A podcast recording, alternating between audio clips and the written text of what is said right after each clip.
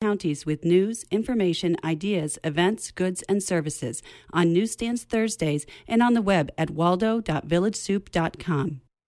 The time's 401, and you are tuned to WERU FM 89.9 Blue Hill, 99.9 Bangor, and streaming online at weru.org. And this is Maine Currents, independent local news, views, and culture for Wednesday, March 15th, 2017. I'm Amy Brown. Several dozen people braved the extreme cold in Bangor Saturday for the Democracy Lives in Truth rally in March that was hosted by Mainers for Accountable Leadership and co sponsored by Indivisible Bangor, Standing for the Common Good, Bangor Racial and Economic Justice Coalition, Food and Medicine, and the Peace and Justice Center of Eastern Maine. Today on Maine Currents, we'll bring you to the rally. Kimberly Hamill was the MC. Sean Faircloth is a known member of our community. He was recently mayor of Bangor. He served in the state legislature, and he is an activist public servant. He's here today to talk to you all, and please welcome him warmly. He has done so much work to get ready for this event tonight, today, and we're very appreciative of him. Sean, thank you. I just want to say thank you because I'm amazed anybody showed up anywhere in this weather on this day, on this incredibly cold day, if we can get this number of people together, then a month from now, for the same cause, we can get a whole lot more people together. And I think we should work together to get that done. Because we have an obligation. We are facing a time in history that is unlike any other time possibly since 1972 in the time of Richard Nixon, when he won by a landslide for reelection to the presidency. But the reality is that the person who was elected this time did not win a landslide. In fact, he lost by almost 3 million votes. And we need to be able to stand up for the voice of the American people in a democratic society. And that's really what we're talking about here. You know, a philosopher once said democracy is like sex. When it's good, it's very good, and when it's bad, it's still pretty good. And what we want to do is make sure we can still have it because it is in doubt, it is in question in this country. Attorney General Sessions, and I hate to use those phrases together, Attorney General Sessions right now is backing away from the enforcements of the Voting Rights Act that protect our ability to vote at all and protect the ability of African Americans to vote at all. So I'm saying we need to organize now because we do not have complete certainty what will be happening next election time to our democracy. Therefore, protest is more important now than it really has been at most any other time in our country's history. And so we need to work every day together to organize. And there's two issues that I think are critical that we need to consider and discuss. And one is Russia. Now, some might think, well, Russia's a faraway place. Why do we care? And the other one is Jeff Sessions. I'll get to him second. But let's first talk about Russia for a second. Number one, during the campaign, Trump was on record asking Putin to intervene in our election. Number two, America has 17 national security agencies. They are unanimous. All 17 conclude that Russia sought to intervene in our election on Trump's behalf. Number three, and this is something that really is saddening, it might have worked. It might have worked. I don't need to remind you that Hillary Clinton won the support of the American people by nearly 3 million votes. But Trump won the Electoral College because of three states Michigan, by less than 1%, Pennsylvania by less than 1%, and Wisconsin by less than 1%. The Russian planting of hacked emails and the hullabaloo that surrounded that, I would submit to you very likely, not only very possibly, but very likely, s- switched that less than 1% of the vote. Thus, a foreign government very possibly changed the result of an American election. Number three, Trump and his aides said flat out they had no ties to Russia. Yet, now we have discovered that at least six people in the Trump team have had direct contacts with the Russian campaign. Number four, Trump said he had no financial dealings with Russia. But Donald Trump Jr. said in 2008 that the Trump organization saw, and I'm quoting, a lot of money pouring in from Russia. Number five, Attorney General Jeff Sessions, rejected by Congress for a judgeship because of his racist, racist, statements, committed perjury just recently under oath, lying to the American people about not meeting with the Russians when, in fact, he met a couple of times with top Russian officials. Trump and Sessions are allies working together now and their allies are working now in state legislature after state legislature undermining voting rights and working on voter suppression as we speak. We cannot let the extremists in Congress handle this investigation. Indeed, the chair of the committee that would be charged with investigating these matters was already found to have colluded with the White House on trying to brush this issue aside. We need a federal special counsel, totally independent, to investigate this matter.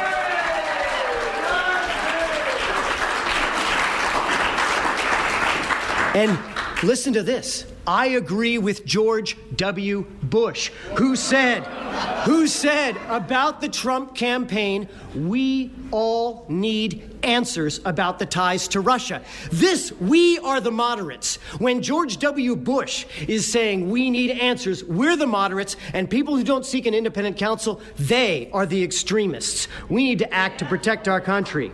The special counsel. The special counsel would have access through subpoena power to Donald Trump's tax records in order to find out what were his financial ties to Russia and did he violate the emoluments clause, which many constitutional experts say he in fact already did. We must not let up on this.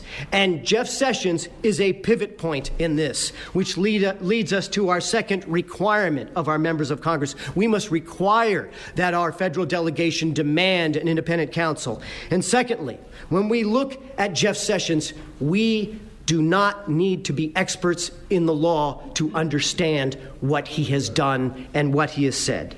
As U.S. Attorney, 30 years ago, Jeff Sessions was talking over a case in the 1980s with two fellow prosecutors. A young black man had been kidnapped, brutally murdered by two KKK members. They slit his throat and hung his body from a tree. Sessions heard that some of these Klansmen had smoked marijuana, and Jeff Sessions said, Well, I thought the KKK was okay until I found out they smoked pot. That is what he said. He also said that the NAACP and the ACLU were, and I'm quoting, un American and communist inspired organizations.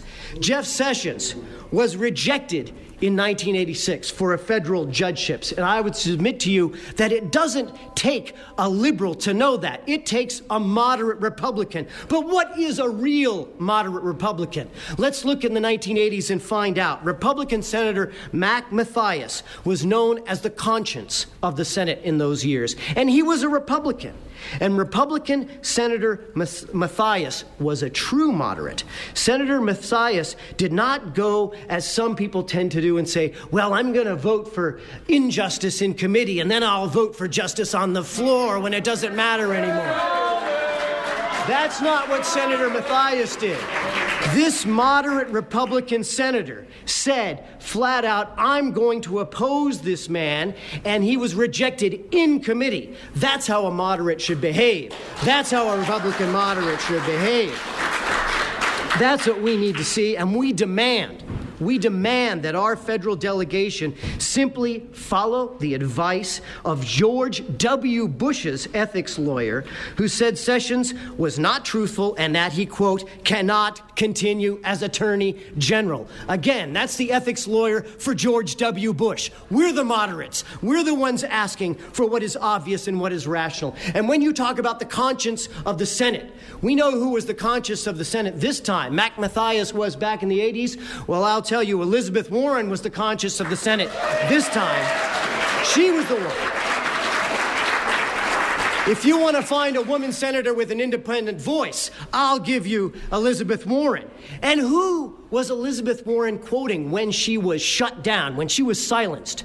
She was quoting Coretta Scott King. Yeah. Coretta Scott King, the wife of Martin Luther King. And Coretta Scott King came forward. She came to the Senate back in the 1980s. And she said, and I'm quoting, that if Sessions got this federal position, it would, quote, do irreparable harm to my husband's work, to Martin Luther King's work, and Coretta Scott King was exactly right. So when so-called moderates say, "Oh, never mind, never mind, don't worry about what he said," you know, making jokes about lynching and slashing throats in the 1980s, he's such a nice, soft-spoken guy now. Right now, Right now, Jeff Sessions is moving away from the enforcement provisions of the Voting Rights Act. The enforcement provisions of the Voting Rights Act that Congressman John Lewis was marching across that Pettus Bridge for, that he got his head cracked for. We can't stand for this. We have to stand up against this kind of behavior. Jeff Sessions, as AG, as Attorney General, leads the Department of Justice the Department of Justice. And that building, I used to walk with my son Declan past that building all the time to the American History Museum. That building is called the Robert F. Kennedy Building. Now, Robert F. Kennedy was not a perfect person.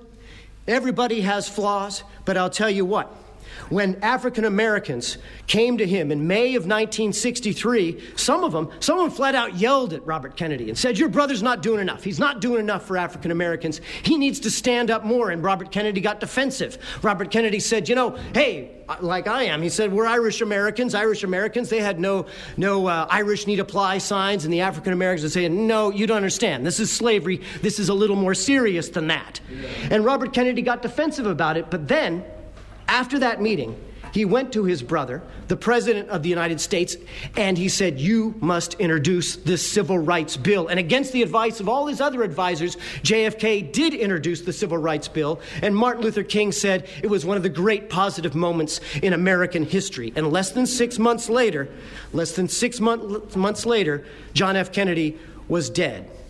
And Robert Kennedy, along with Martin Luther King, became great focal points focal points of idealism and focus and justice in this country.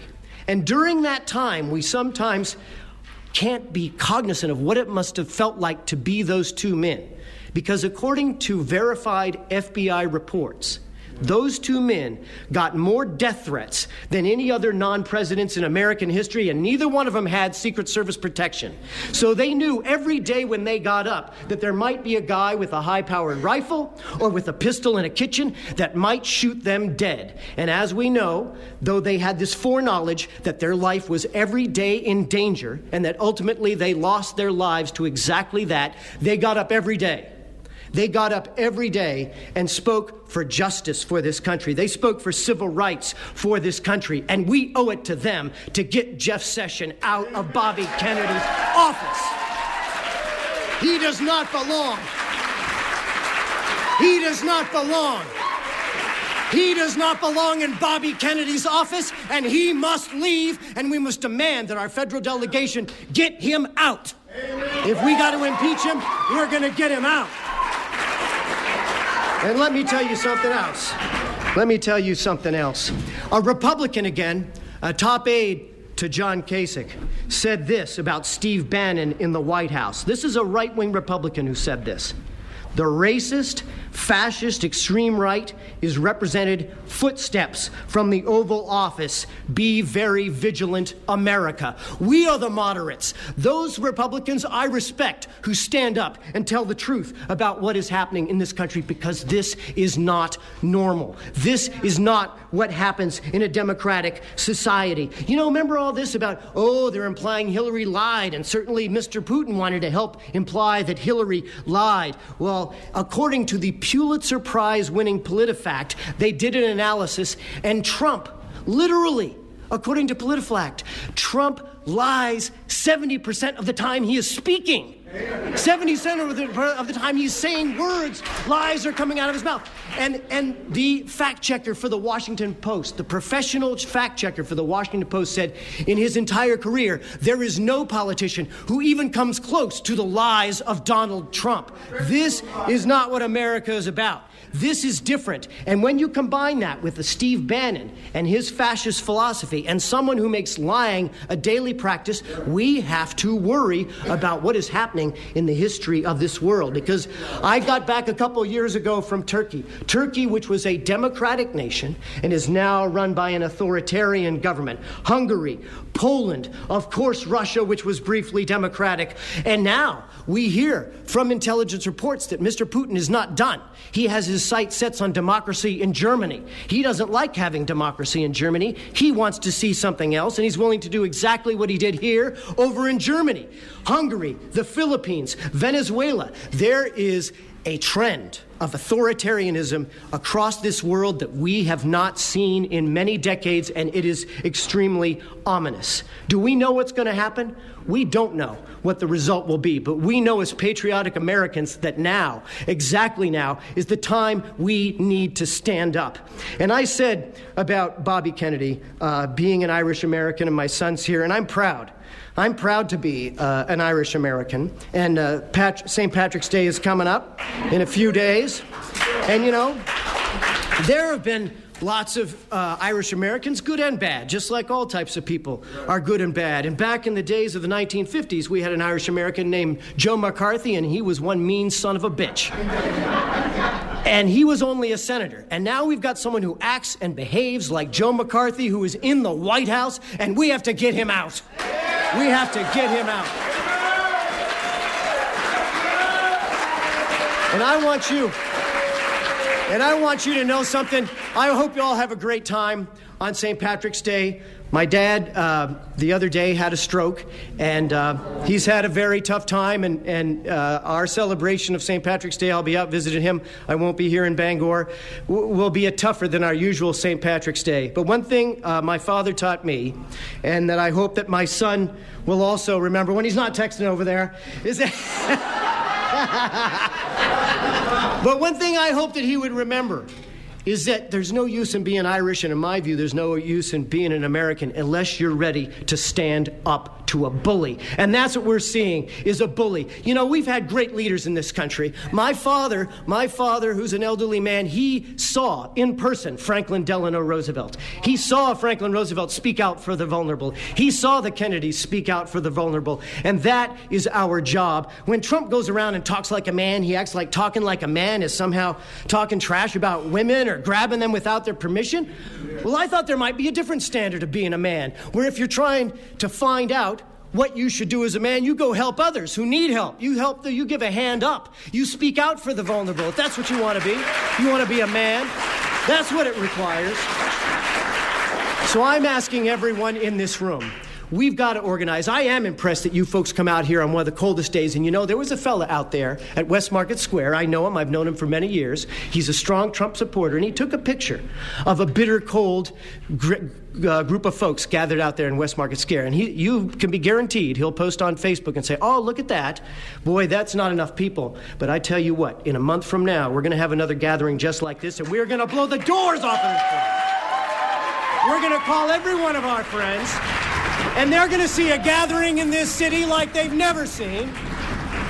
And what we're going to ask them to do is every single person in this room, I'm asking you not only to make the calls, let's make the calls to the congressional offices. Let's make the calls to our Senate offices and let us not relent. But let's also plan together, everyone in this room, to circulate our names, to make sure we all know who each other are, so that we can have a crowd 10 times this in about a month's time that speaks out for these very issues. This is a long issue.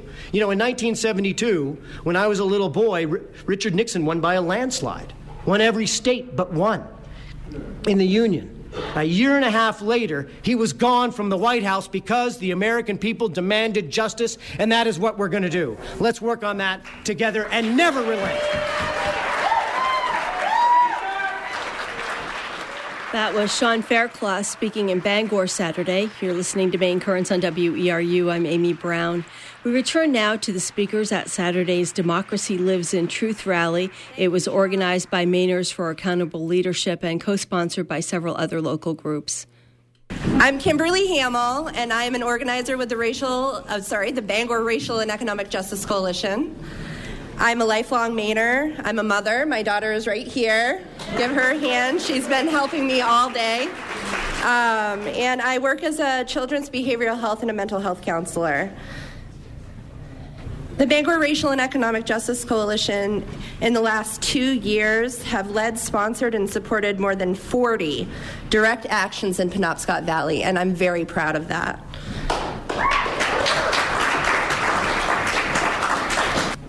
Okay, raise your hand if you're feeling some kind of pain about the November election. Everyone in the room. Raise your hand if you have concerns about the ethics of the last presidential election. Raise both hands if you want those concerns addressed. Thank you. Stomp your feet if you're a Mainer who will stand up for voting rights.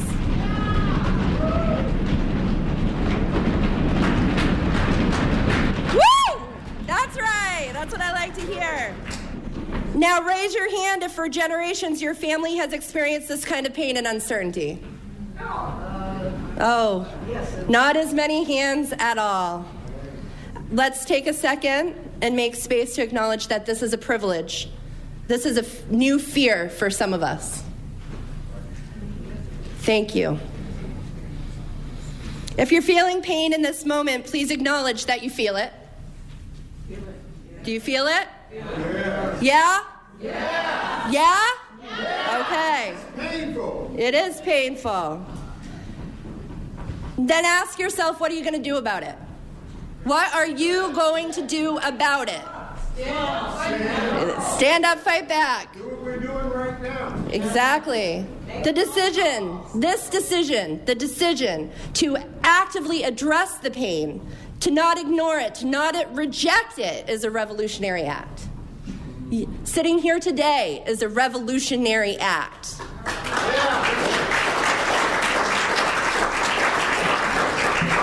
So, guess what I'm going to do? I'm asking you all to revolt. You ready? Are you ready? Are you ready? Go ahead. it's in all of our self interest to stop denying that something is wrong. Something is wrong. Something is wrong. My objective here is to help folks be more conscious of themselves today, be more conscious of the fact that you are in pain. This bothers you. Yes, it does. You're going to use your feelings and your experiences to know, feel it now, to know this is how you end depression. This right here is how you end depression. Because you don't fight oppression by oppressing other people. You don't make them wrong so we can be right. And we don't fight oppression through anger and hatred, though we are angry right now, though our voting rights are at risk right now. We take the pain and we use it, right? Right. All right. Anger and hatred are not able to be used logically and sensibly. We take it and we use it to motivate us. So, here today, we're going to ask ourselves what do we want to do? We fight oppression by admitting it's happening. Who's willing to admit oppression is happening right now, today, in our community, in our country? Raise your hands, admit it. You fight by using the people in this space, the people here today, the justice organizations in this room today, of which the Bangor Racial and Economic Justice Coalition is only one. We use each other, this community, to stay grounded and to stay focused now. You start by confronting that pain that you feel, and you allow yourself to be called into action.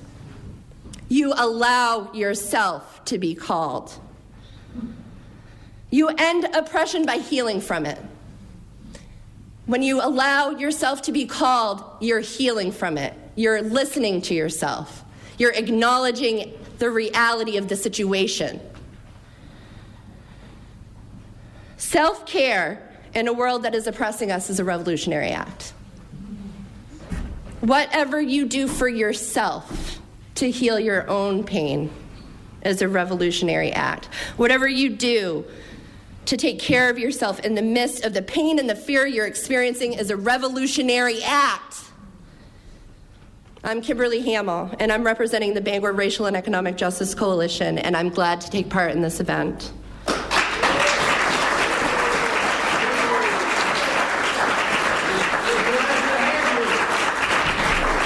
The, the, Bangor Racial and Economic Justice Coalition is a group of concerned citizens from the Penobscot Valley who've organized for a more economically sustainable, culturally vibrant, and racially just community.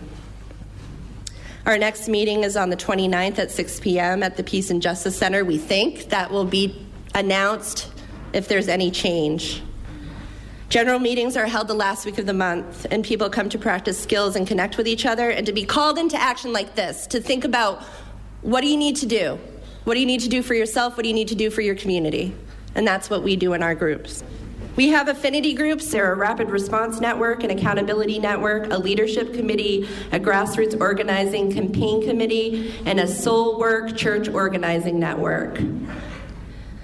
Real quick, I want to express some love and appreciation for those of you who have mentally committed to taking actions tonight that address your own pain. Thank you for your courage.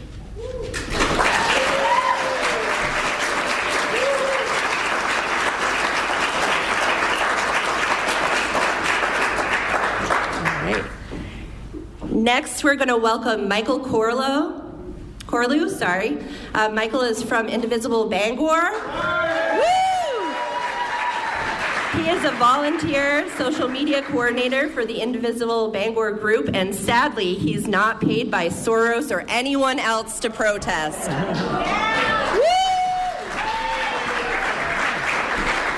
Thank you, thank you. Can you hear me? Yeah. Yeah, good, good. Um, so, I'm with Indivisible Bangor. We are a grassroots group organizing around the belief that the survival of our democracy depends on regular, active, and truthful communication between the American people and its government. Sadly, the bonds of trust that sustain our democracy have been broken by a series of lies. Lies by this administration with the intent of covering up connections between them and Russia. A country that, by all appearances, colluded with the Trump campaign to influence the election. We in the Indivisible movement are not special. We're retirees, we're teachers, social workers, students, laborers. But we are exactly what is needed for these times ordinary people willing to speak out.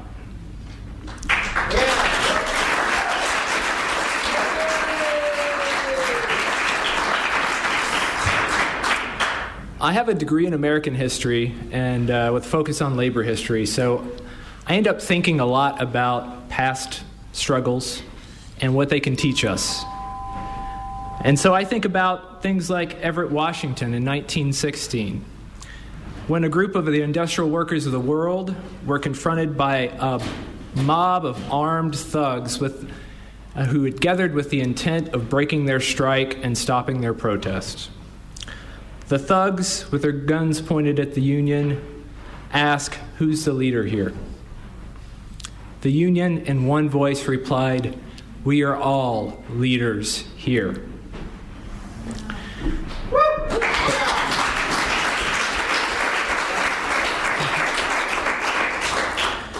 So the media has raised a lot of concerns about our movement. They worry that there's no clear leader and that we're going to fall apart to the media. I echo those words from 100 years ago. We are all leaders here. We are all leaders.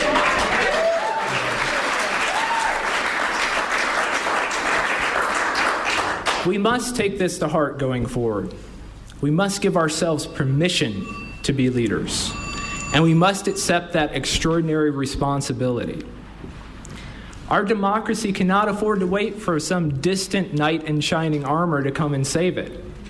In this metaphor, we are the knights Truth is our armor, and we are right here. Yeah. So let's get to it. Yeah? yeah? And so I want to invite you to a couple of things. First of all, uh, our Indivisible Bangor meetings are twice a month. Uh, our next meeting is Wednesday, March 22nd, 5 p.m. at CoSpace. Uh, there we gather together and we plan group actions. We will also be having uh, this week a, or on the 22nd, a training from the Center on Popular Democracy. Second, I want to invite you to a protest on April 15th, Tax Day, to demand Trump release his tax returns.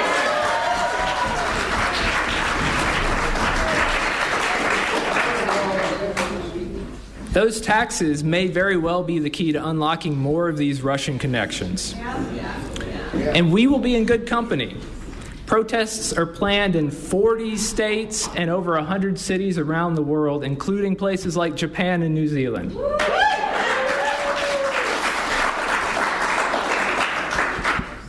Now, I know this struggle can be daunting, and I know you're tired. But make no mistake, we are having an impact. Because you, the people, have been on the streets and in your representatives' offices and faces when they don't meet with you. We still have an independent uh, Office of Government Ethics, much to the chagrin of the GOP.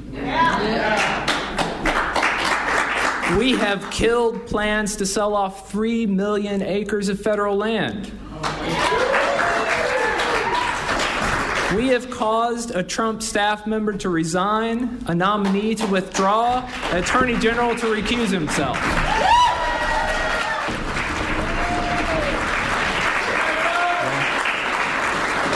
Now, obviously, there's a lot of fight left to fight. Being in the streets and being loud is the key. I look forward to seeing you there.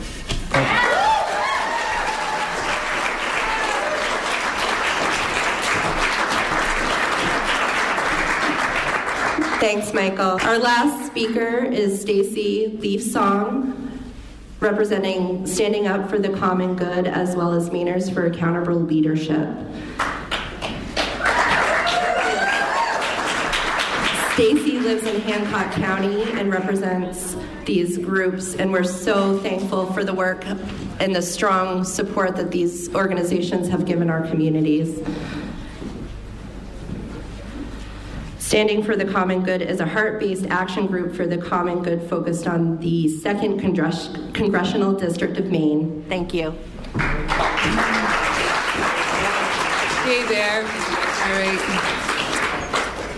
So, we are in extreme times of greed, where man has indeed become the tyrant of us all a time fueled by the beasts of corporations, ridden by man, raising to means of great disparity of wealth and elitism at the expense of everything and everyone else.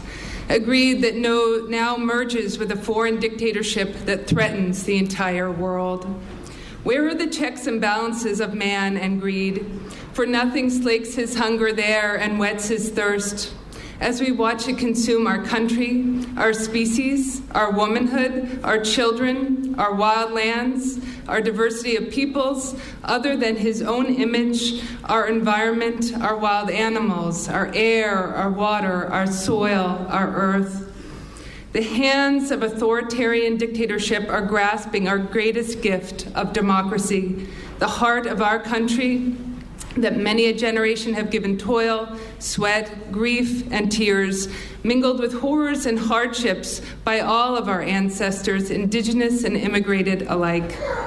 I am a Mayflower descendant, a revolutionary daughter, grandmothers who carried through the years with the daughters of the American Revolution, ancestors that lived in Salem and were tried and condemned at witch trials. What do we carry from this ancestral history of the U.S.? that makes us a nation? What gift does it does its one knowledge bring us now? Like in the words of Abigail Adams, man will be a tyrant if he can. And it is woman that will bring the charge, the battle cry for change. To protect our democracy, for our children, we will accept no less. This movement started eons ago, but in recent days, since the election, women are carrying the torches of light to not settle in darkness, but to only persist into the illumination of truth. From the candidacy of our first woman, President Hillary Clinton, who did win. yes, she did. And Women's March on the United States to a pantsuit nation, to our electeds like Elizabeth Warren and Maxine Waters and Kamala Harris and Kirsten Gillibrand and our own Chellie Pingree. To the weekly actions I see women standing up for in democracy in this time of emergency for all we hold dear, in the only way we know how.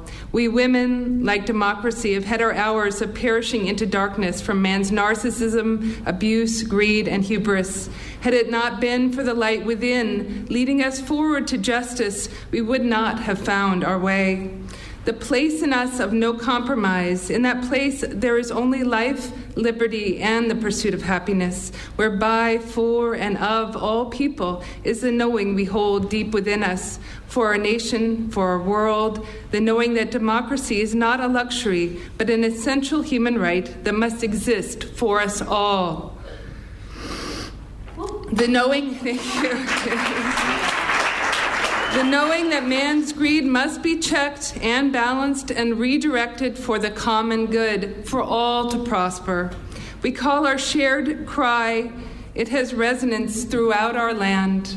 We will not be silenced. We will shatter warnings with our convictions for truth. We will persist for our country, for our planet, for our children, for ourselves. This is our grand act to save us the US of A, and our act is a revolutionary act of love.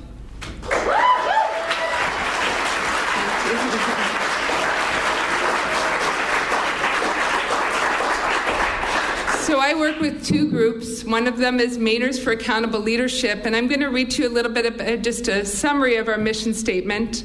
Um, and we're a statewide group of newly engaged and experienced activists. Our mission is to change the dynamic between Maine's federal elected officials, two senators and two members of the House, so they are fully transparent, responsive, and accountable to Maine voters and our deeply held values. We expect and ask that, that, that they will be transparent about how they intend to vote, about who they meet with, and about who gives them money accessible to their constituent, not just donors, lobbyists, and interest groups, leaders standing up to the best interest of Mainers, putting the interests of the people to Maine and the country above a party allegiance principled, supporting, speaking out on, acting legislatively in ways consistent with the values most Mainers hold dear values like equality, diversity, civil rights, democracy, protecting the environment, and reducing inequality.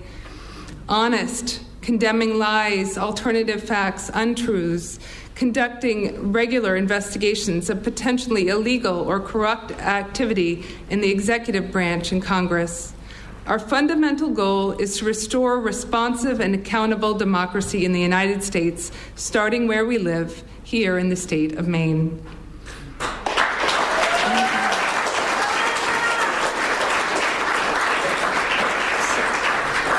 And additionally, the other group that I have uh, started, formed here with some other uh, activists, is called Standing for the Common Good. And we are actively engaging in heart based activities in our communities in Maine.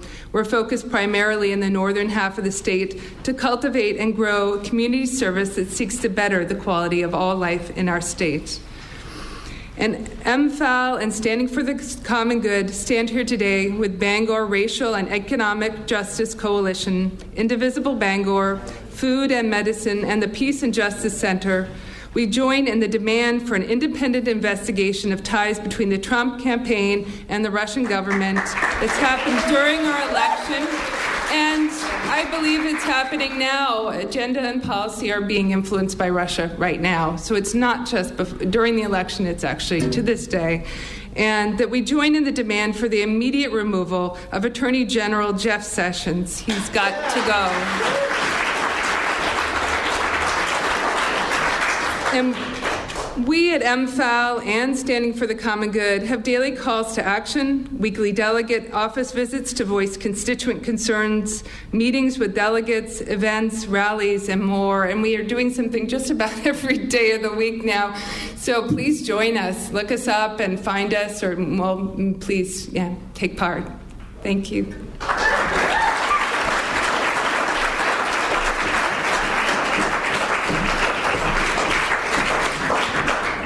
You would like to say a few words? I'm Jim Varner. I'm a president, volunteer president of the Maine Human Rights Coalition. And as a person of color, I could not just sit here and not say a few words with how I feel uh, to have my pink brothers and sisters in this struggle, which we have been struggling all, all our existence here in, in America. Uh, and I'm hoping that uh, we will be committed as we leave uh, this meeting hall to do what we can with our neighbors, our friends, uh, to invite them in to uh, help uh, this cause. and I can't tell you how I feel about Donald Trump.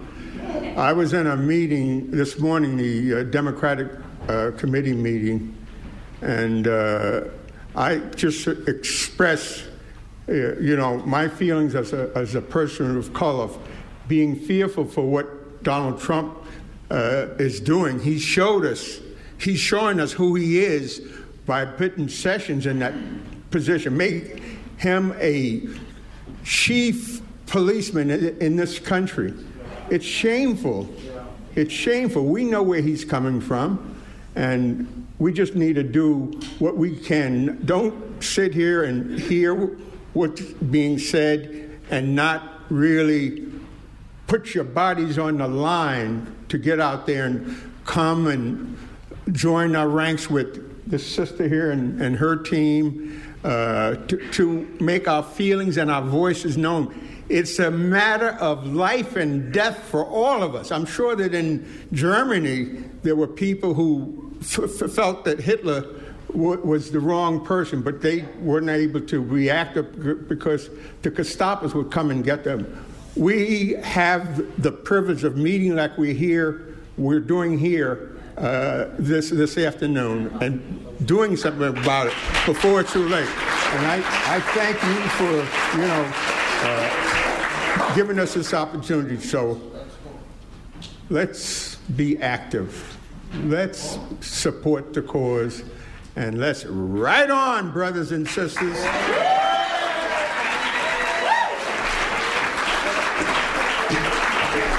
Thanks, James. Those were some of the speakers at a rally in Bangor Saturday that was hosted by Mainers for Accountable Leadership and co sponsored by Indivisible Bangor, Standing for the Common Good, Bangor Racial and Economic Justice Coalition, Food and Medicine, and the Peace and Justice Center of Eastern Maine. This is Maine Currents on WERU FM. I'm Amy Brown. Several towns in Maine have joined others across the country in adopting what are known as welcoming city resolutions. Today, we're going to talk with a few of the organizers from across the state, starting with Nicole Luttrell. Nicole is a filmmaker, mother, and adjunct faculty member in the Women's Gender and Sexuality Studies program at UMaine. We spoke with her back in January on our show leading up to the women's marches. She's back now to talk about the uh, resolution she initiated in Belfast. Welcome back to Maine Currents, Nicole. Thank you so much, Amy. So, can you just give a general sense? I know they're different from town to town, but overall, what are these resolutions about? Yeah, these resolutions are about affirming a community's values around inclusivity, diversity, respect, and security for everybody. And that includes residents of those communities and visitors to those communities. Are you all following a similar template, uh, or where does it kind of what is the genesis of the movement? Well, I can't speak specifically for the other towns, but I can tell from my review of those resolutions that each one is unique to that community. That there are some connecting points um, you know, as I was describing around um, the emphasis around uh, valuing inclusivity, diversity, and security for all. But each town, it's really it's really interesting and fascinating to be to be um, witnessing this. Is really coming up with um, res- really coming up with resolutions that um, you know are reflective and characterize their own unique community. So, can you give a general sense of what the one in, in Belfast entails or would entail? Sure. Um, it's actually one of the broader ones, and um, we definitely took inspiration from San Francisco's sanctuary city proposal. Um, ours is not a sanctuary city, it's a welcoming city, and some of that has to do with, um, you know, the size of our city compared to San Francisco and funding considerations.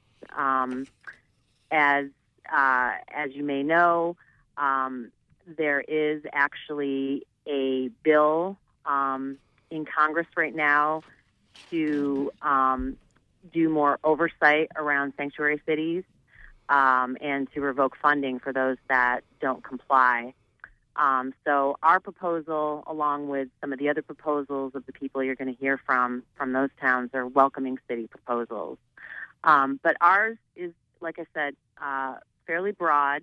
It's really um, we start our we we start our resolution off with a focus on women's rights and security, and I think um, I personally can connect to that. You know, obviously as a woman, um, but also feeling um, dire concerns um, about the level of violence against women in um, in the state of Maine and also across the country.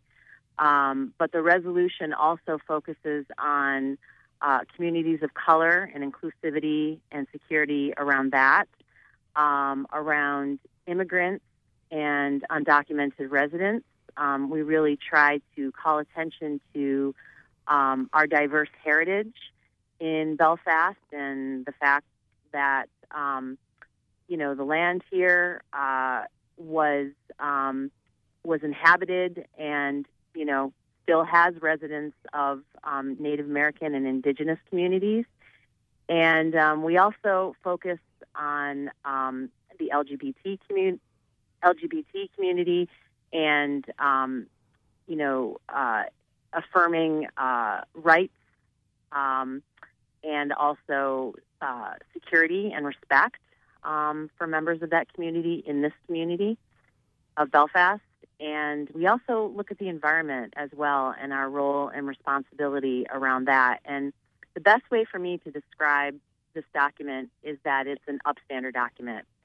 It's saying our community is not only welcoming um, of all these diverse groups and demographics and populations, but um, that we are we're going to stand up for each other in in the ways um, that we describe in this document. And where do things stand with the process in Belfast?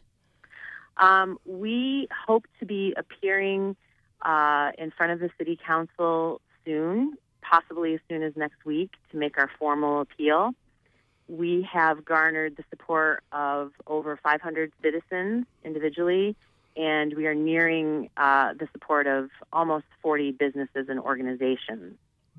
And any words of advice before we move on to uh, our next guest about what you might say to someone from another community that's thinking about doing something like this? Any lessons learned so far?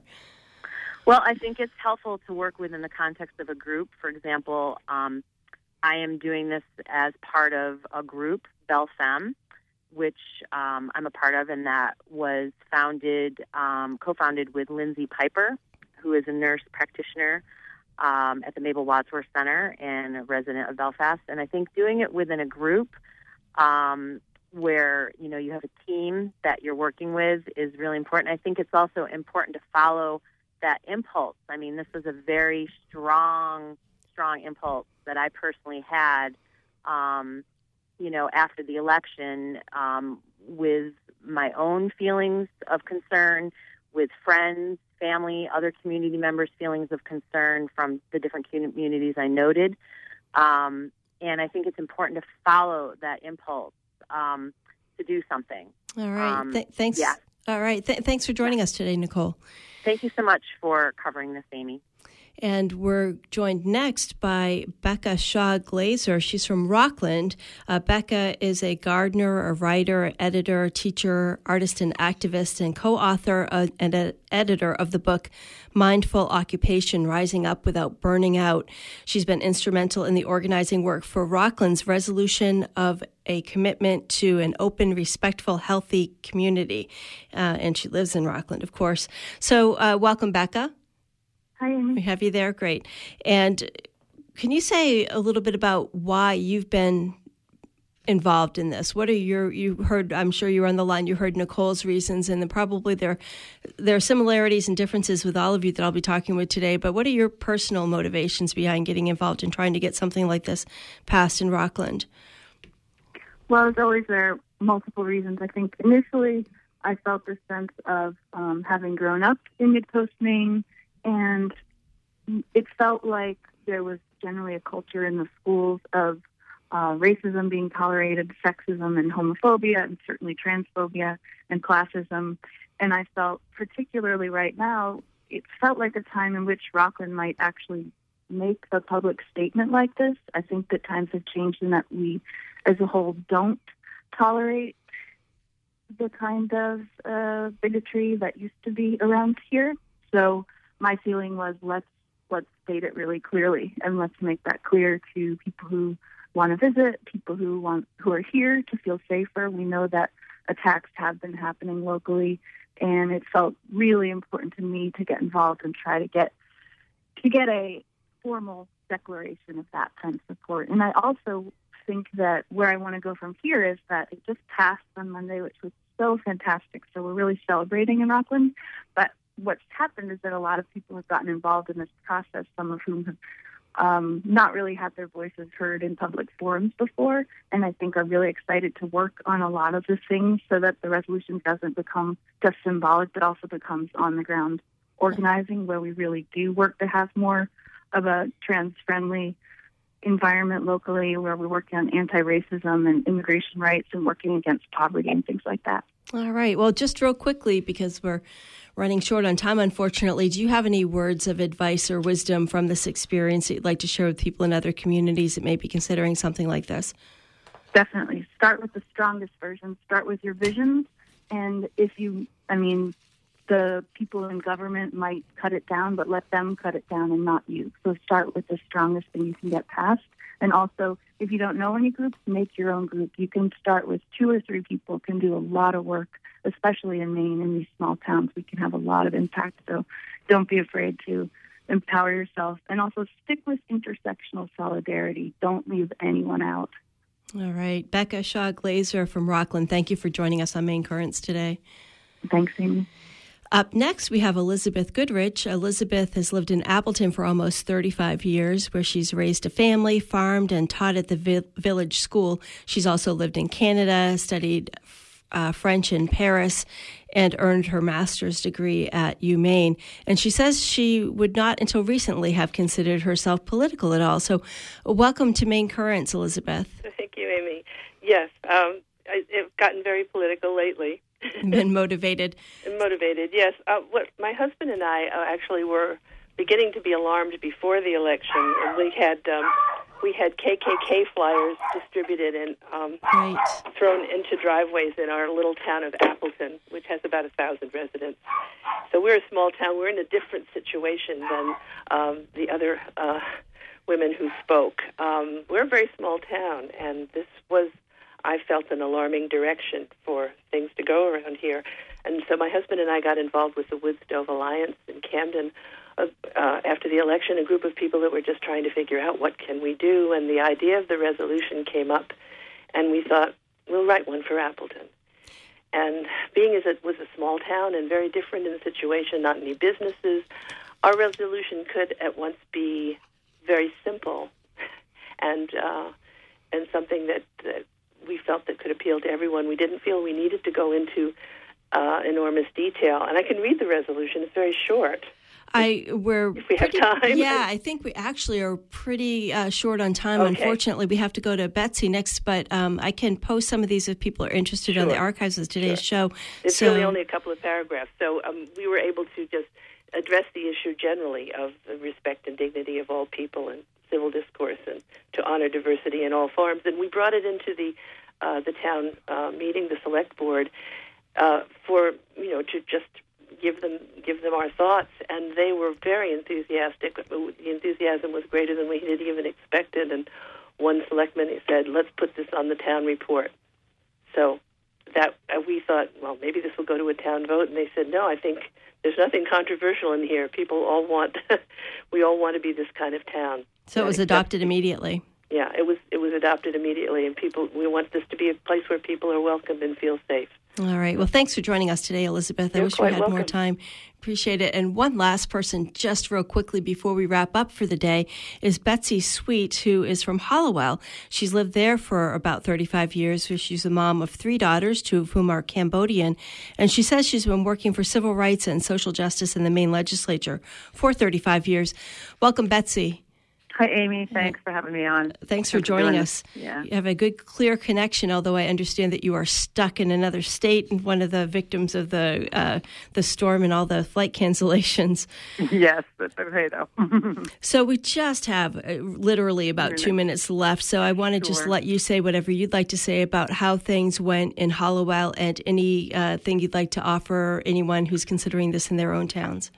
Well, I think it, it was a wonderful experience, and again, a place, as, as all the previous women have said, a way to affirm who we are and to make sure that not only the people who look at us from the outside or who come visit or who want to move to Hallowell know that it's safe and welcoming, but people in our own communities. I think if you haven't been on the receiving end of um, discrimination and hate based on your ethnicity or any anything for that matter, it's really hard to understand exactly what the fear is. And I've sort of seen it for my own kids in Hallowell, which is a wonderful town and you know incredibly supportive and loving. So, but I think as we sort of see each day this new apocalypse of awfulness, you know, that we that we see every day seems to unfold, is doing nothing for so many of us is not an option.